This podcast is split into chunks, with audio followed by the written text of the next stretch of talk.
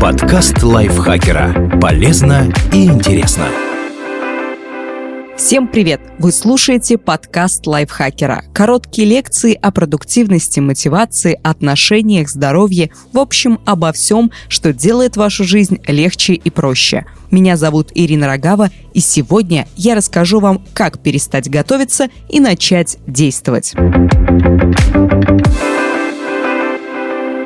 У вас почти наверняка такое бывало. Вы загораетесь какой-то идеей, и вам не терпится сразу же начать что-то делать. Но прежде чем совершить первые шаги, нужно, конечно, подготовиться. Прочесть десяток книг, изучить опыт других людей, составить план, прокачать определенные навыки, и вы начинаете скупать мотивирующую литературу, слушать вебинары, планируете, но при этом ни на сантиметр не приближаетесь к целям. Разбираемся, почему так происходит и что с этим делать. Что такое синдром кресла-качалки и откуда он берется? Для такой ситуации, когда вы вроде бы что-то делаете, но при этом никуда не двигаетесь, есть неофициальное, но довольно ироничное название – синдром кресла-качалки. Само собой, это не медицинский диагноз и не психологический термин. Это понятие порой проскальзывает в блогах и очень точно характеризует происходящее. Обложившись книгами, подкастами, вебинарами и советами, вы на первый взгляд предпринимаете какие-то шаги, а на самом деле просто раскачиваетесь вперед-назад, словно сидите в кресло-качалке. Иногда такое состояние еще называют переподготовленностью. Почему все это с вами происходит? Есть несколько причин.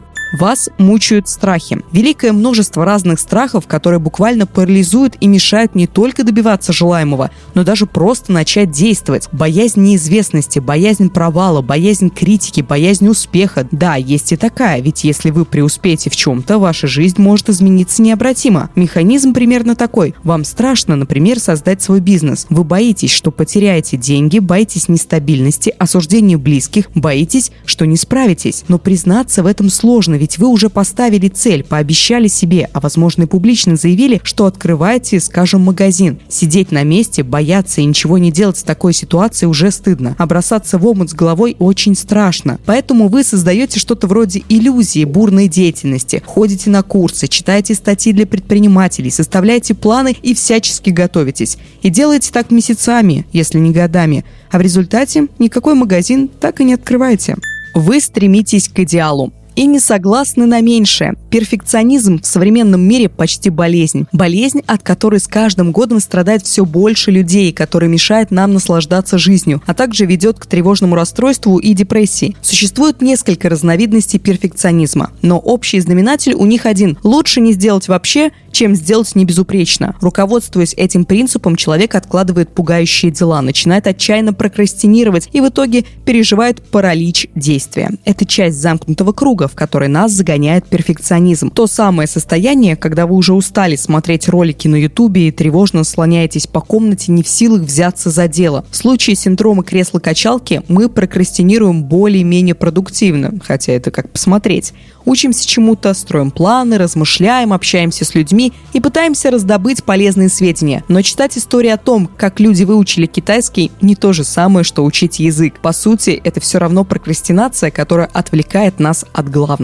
Вокруг слишком много информации. Доступные знания и помощь – это, конечно, хорошо. Не нужно копаться в библиотеках, собирать информацию по крупицам, разыскивать специалистов, ездить через весь город на дорогостоящую учебу. Но у этой доступности есть и темная сторона. Книг, курсов, консультаций и сервисов стало так много, что у любого голова может пойти кругом – в этом изобилии очень сложно сориентироваться, непонятно, как отличить правду от лжи, а полезную информацию от переливания из пустого в порожнее. Кроме того, чересчур богатый выбор тоже не всегда хорошо. Если вариантов слишком много, легко впасть в ступор. И вместо того, чтобы приступить к решительным действиям, бесконечно перебирать книги, статьи и вебинары в поисках самых подходящих. Опасность богатого выбора, кстати, подтвердили и ученые. Так, в ходе их эксперимента люди охотнее покупали джем, если на стенде стояло всего 6 разных баночек, и отказывались от покупки, если вкусов было больше 20. Об этом знают маркетологи и владельцы крупных магазинов и специально убирают с полок часть товаров,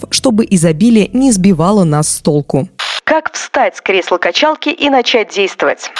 Во-первых, ограничьте выбор. Это нужно, чтобы побыстрее принять решение и начать уже действовать, а не готовиться. Договоритесь с собой, что на первых порах прочтете не больше пяти книг и пройдете не больше двух обучающих курсов. К примеру, вы можете поставить себе условие, что будете читать только работы иностранных авторов или только те, что вышли в последний год. Попробуйте установить лимит времени. Не тратить больше одного дня на выбор подходящей литературы или курса. Словом, поэкспериментируйте, чтобы отбросить лишнее и заставить себя решиться как можно быстрее.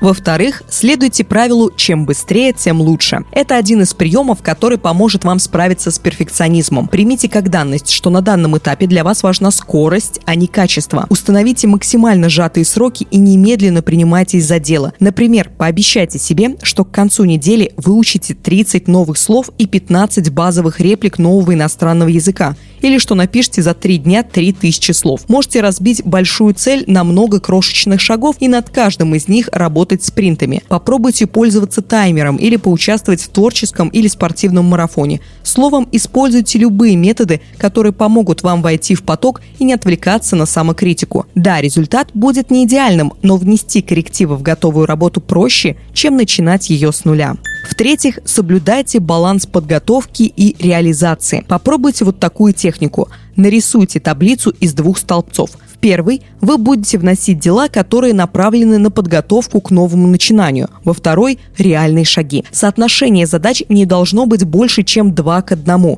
То есть постарайтесь, чтобы на два подготовительных действия приходился хотя бы один настоящий шаг. На примере с бизнесом это может выглядеть примерно так. Первый столбец прочитать новую книгу о личном бренде, посмотреть вебинар о том, как открыть магазин – Второй столбец – поискать помещение для аренды. Если взять иностранные языки, то в подготовительной колонке будет, скажем, выбор учебного пособия и чтение блога, который ведет популярный преподаватель, а в колонке действия окажутся задачи вроде выучить простой диалог, узнать, как посчитать до 10. Таким образом, вы станете не только теоретиком, но и практиком.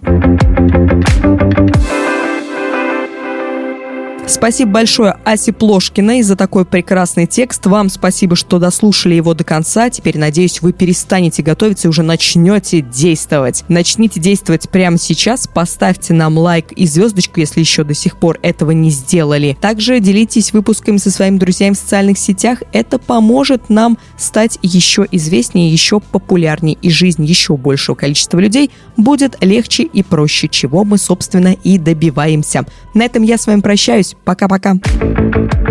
Подкаст лайфхакера. Полезно и интересно.